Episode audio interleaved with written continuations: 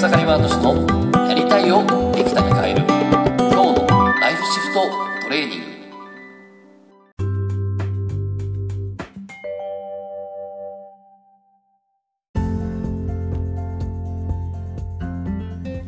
おかげさまで草刈ワード氏です。今日はですね本気のスイッチを入れる方法っていう話をねお伝えしたいなと思います。で、えっ、ー、と、このね、えー、土日月とですね、えー、いよいよ、すごい無意識の、えー、メタ無意識を伝えてるね、橋貝先生のところで、えー、いよいよ講座を僕の方で、えー、受けてきまして、もう本当ですね、ちょっとぶっ飛びですね。昨日もね、お伝えしたんですけども、もうぶっ飛びで、昨日はね、えー、そこからね、シェア会をしまして、まあ本当それでもね、あの、長野からわざわざね、東京にね、えー、来てくれて、でね、えー、そこでまあ本当いろいろお話をしてですね、まあ、みんな結構かなり衝撃を受けていたみたいで、もうこれから進化が相当楽しみなんですけども、で、えー、今日はですね、その脳を本気にする、自分自身に本気のスイッチを入れる、脳を本気にするっていう、これをお伝えした、お伝えしたいんですね。で、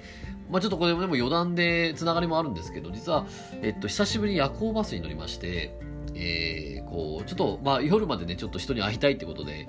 で、まあまあ、ね、次の日早く帰って、やっぱ今日、もう今も仕事してるんですけど、うん、でもこう夜行バスって今までちょっと僕この2年ぐらい乗ってなくてですね。やっぱこう乗ると結構ダメージがあるんですよね。体が疲れたりとかね。で結局じゃあ夜行バス乗って朝はほとんど機能しないみたいな感じですね。でまあそれじゃあもういくら安くてもね、自分のエネルギーとか下がったりしたら意味ないから、だったらもう、ね、お金払って自分のエネルギーを確保しようっていう、そういうね、スタンスでいたんですけど、あの、まあね、最近登場しないんですけど、えー、ゲットミートザチャーチっていうね、えー、教会でレストランをしてる宮野さんっていうシェフがいまして、まあ、天才なんですけど、もう料理、料理させた天才なんですけどね。で、その人とちょっと東京で昨日会ってまして、で、ちょっと話をしてたら、あの、夜行バスの乗り方があるって言うんですね。え、何ですか？いや、これやったら全然疲れないよと言ってですね。で、僕よりだいぶ年上なのに夜行バスに乗って、ね、しかももう夜行バス乗って帰ってきて、その日に営業するとかっていうミラクルなことやってるわけですよ。で、何やってんですかって話をしたらですね、えー、えー、夜行バスは、まあ1時間、2時間、1時間半とか2時間のね、えー、ぐらいの、その間で、えトイレタイムがあると。休憩タイムがあると。そこで確実に起きて、そしてトイレに行くことだと。そんなこと言うんですね。で、どういうことですか？みたいな。で、まあ、やっぱこう、一つはやっぱりこう、体が伸びないこと。体が、えー、まあ、こう寝てる時ギュッと縮こまって、で、特にね、えー、夜行バスってやっぱ狭いし、えー、布団みたいにフラットじゃないですよね。だからまあ普段よりも、やっぱ体が硬直したり、体体がギュッと、ギュッと、こうしてる感じなんですけど、それを、えー、そこで起きることによって一回解放させるんだと。トイレ行ったら体動くし、伸びをすると。そうすると解放すると。で、さらには、えっと、体が冷えてたらやっぱり、えー、良くないから、そこであったかいものを飲むんだと。で、それを毎休憩必ずやると。うん、3回ぐらいですね。で、それやったら全然違うって言われて、で、僕素直なんで、えー、早速やったらですね、もう今朝からもうバリバリ、バリバリ仕事してるんですよね。あの、もう今日全然もうこれ、まあ普段はもうね、この3日間とか出張行った後、夜行バスで帰ってきた後はもう朝は寝るみたいな感じだったんですけど、全然元気で。で、これ何を言いたいかっていうと、えー、これ脳の、脳を本気にするのすごく似てるんですね。で、何かというと、こう、ギュッとギュッと負荷をかけ、ギュッとね、こう負荷、まあね、夜行バスってね、寝るときギュッと別に負荷かけてないですけど、ギュッとね、こう固める負荷を与えた後にパッと離すっていうね。これによってですね、こう解放されるんですよね。で、な何なんでかというとですね、脳を本気にさせる方法はですね、えー、実は僕自身は今回の橋貝先生のやつ体験したんですけども、もうあの、橋谷先生の、まあその、まあ僕も今後ね、これ や、これをね、この技術をやっていきなさいって言われてるんで、いや、これもうマスターできるかどうか。まあ本当マスターしてですね、これをね、やっていくんですけど、もうとにかく何のためにってことをですね、もう昨日、もの、2日目200回ぐらい多分聞かれた。もう100回以上は聞かれたと思うんですよね。何のために、何のために、何のためにってね。そうするとね、あまりにも聞かれるとこう分かんなくなるんですね。で、何が起こるか混乱するんです。この本当にって本当に何何なのかっていうふうに、えー、混乱するんですよね。で、えっ、と、昔の僕は何してたかっていうと、混乱したらやめてたんです。混乱してたら、もう分かんないわって言ってやめてたんですね。でも分からないっていうのは、これすごい危険らしくて、分からないは病気になるって、ズバッと言ってましたね、先生もね。分からないって何かって言ったら、自分で自分の人生を放棄するっていう意味なんですね。そうすると、ああの脳は、あ、あなたはもうこの、ここに、この世の中にいなくていいんですね。えじゃあ、えー、じゃあもういないようにしましょうかって病気を起こしたりとかですね、事故を起こしたりとか、そういうことをすると。わからないっていうのは大変危険だと。けど、ね、そういろんな問いをかけられて分かんないものは分かんないじゃないですか。で、僕自身も分かんねえ。しかも、すごいんですね。まあね、まあね、今まで僕自身もいろいろね、どう自分の方向性なんだろうって分かんないってやってきて、で、分かんないながらにそれぞれやってきたんだけど、分かんないって言った時に、そこに止めてたんですね。あ、もうしょうがない、分かんないわって。それはちょっと人生を諦めてたわけですね。えー、やり遂げなかったわけです。けど、けど、えー、橋谷先生の講座は近くてですね、わからないですって言ったら、次の質問は、それ、それに引き続いて、じゃあ、その、ね、9、2の質問の答えに対して、っていうふうに続いていくんですよね。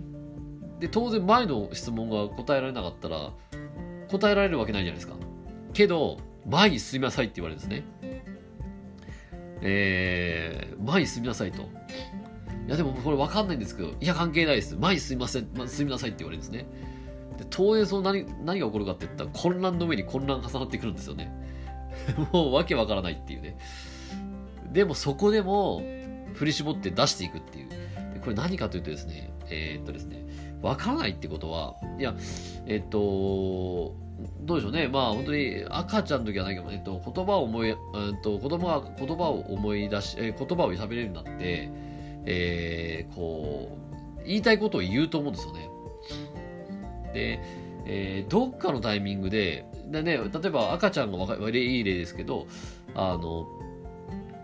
こう、すごい気を使って、あ、今日、今ちょっとここ泣いちゃダメだなとかって気使って泣かなかったりとか、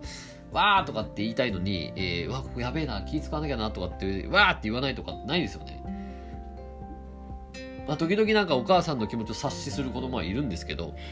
でもなんか、やっぱり言いたいことは言うし、やりたいことはやるっていうのが赤ちゃんだと思うんだけど、どっかのタイミングで僕らはそれをやっちゃダメだ、言っちゃダメだっていうふうにしてるんですよね。で、そうした時に、えー、その、わからないっていう背景には、えー、ちょっと一昨日もシェアしたと思うんですけど、わからないっていう背景には、えっ、ー、と、言いたいことを言ったら何か悪いことが起こる。言いたいことを言ったら誰かに邪魔される。言いたいことを言ったら誰かを悲しませるっていう、そういう背景があるんですね。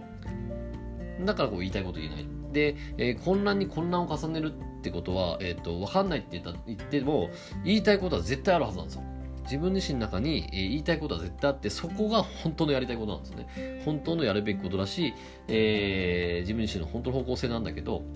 えー、そこで分からないって言ってやめてしまうと、えー、自分自身本当に言いたいことで言えなくて終わってしまうんで、えー、そこで終わってしまうんですよね。って言った時にこ、もう、あの、先生はですね、もう、あの、分からなくてもどんどん進めと。混乱に混乱を重ねるんですね。そうすると何が起こるか、頭から煙が出ます。頭が煙が出て、ちょっと頭痛くなりますね。でもですね、こっからすごかったんですよ。え、もう終わって、結局最後はもう混乱してわけわかんない状態で終わるわけですよね。え、本当にこれ何だもう出んのかなみたいな。でも頭プスプスいってるし。そしたら先生が言うわけですよ。きっとこの1週間、もう早く、もうね、あの、早くたら、早かったら明日、えー、もしかしたら変、なんか変な夢を見たりとか、もしかしたら、えー、急にすごいアイデアが湧いてくる。そういうことは起こりますって言い切ってましたね。起こりますと。えー、それをしっかり拾って、え、それをですね、実行していってくださいって言われたんですね。で、こんなに混乱してんのにそんなこと起こんなかよって思ったんですね。で、その日帰って、えー、次の日の試写会に向けて、ちょっといろいろと、えー、自分自身も整理してたんですけど、まあまあまあ、本当プスプス、頭プスプスいってるんで、もうな考えてもなかなか考えられないんで、途中でもう夜中の 2, 2時とか3時とかに寝落ちしちゃったんですよ。全然2時、2時3時まで頑張ってたんだけど、あの、全然まとまんなくってですね、頭が回転しなくて、で、もうそのまま寝落ちして、朝起きた瞬間ですね。もう頭がぐるぐるぐるぐるもうな、な、ぐるぐるぐるっていうのは、あれですよ、もう、すごいインスピレーションさえるんですよ。ものすごい頭が回転してて、で、本当にこう、今日話すこと、ね、あの、シェア会で話すことっていうのはですね、もうたった1時間前でブラーッと出てですね、さらにはもうですね、あ、もっとこれやろう、あれやろうっていうのはどんどんどんどん出てくるわけですね。これがまさにバスで、えー、背の伸びをするっていう状態だと思うんですけど、要は、えっと、ぐーっと脳に負荷をかけますと。えー、脳に負荷をかける。そして混乱させる。で混乱は変容の前触れっていう言葉がですね、偉人をよく、偉人は、ほとんどの偉人は結構よく残している言葉なんですけど、混乱をして、混乱をして、えーって言って、ぐーって脳に圧力をかけて、で当然混乱して脳はプスプス言い始めます。でそこに対して、パッと休憩させるわけですね。だ僕の反省点としては、えー、っと、粘らないで、さっさと日曜日の夜は寝て、朝起きて、バーッと今日何何をシェアするかってかん、ね、こう出すってことをした方が多分よこれから今後はいいかなと思ってて。で負荷をかけると,、えー、っと解放した時にバーンとですねこの脳が活性化するんですねまさにそれを味わいましてでものすごいものすごい回転がものすごい今まであこの回転してる時あったなって思い出したんですけど、でもそれは僕は今起きてて、でつまり、えー、混乱が起きたらチャンスで、混乱の先の混乱に行くっていう、これがポイントですね。混乱が来た。そしたら混乱が来たからやめるじゃ、これだと、えー、ずっと繰り返します。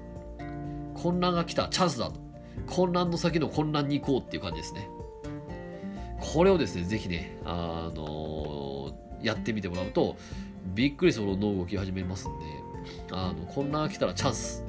えー、その混乱の先の混乱に行き、そして混乱すると。混乱し尽くしたら、次の日、次、そのまた次の日、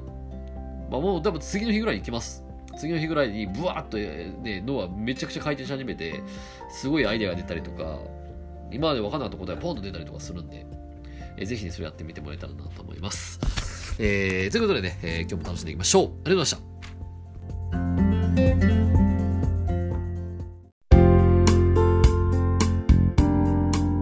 本日の番組はいかがでしたか？番組ではご意見ご感想をお待ちしております。ウェブ検索でひらがなで草刈正俊スペースポッドキャストと検索。一番上に出てくる草刈正俊ポッドキャストページにアクセス。その中にあるご意見ご感想フォームよりお送りください。それでは次回もどうぞお楽しみに。ありがとうございました。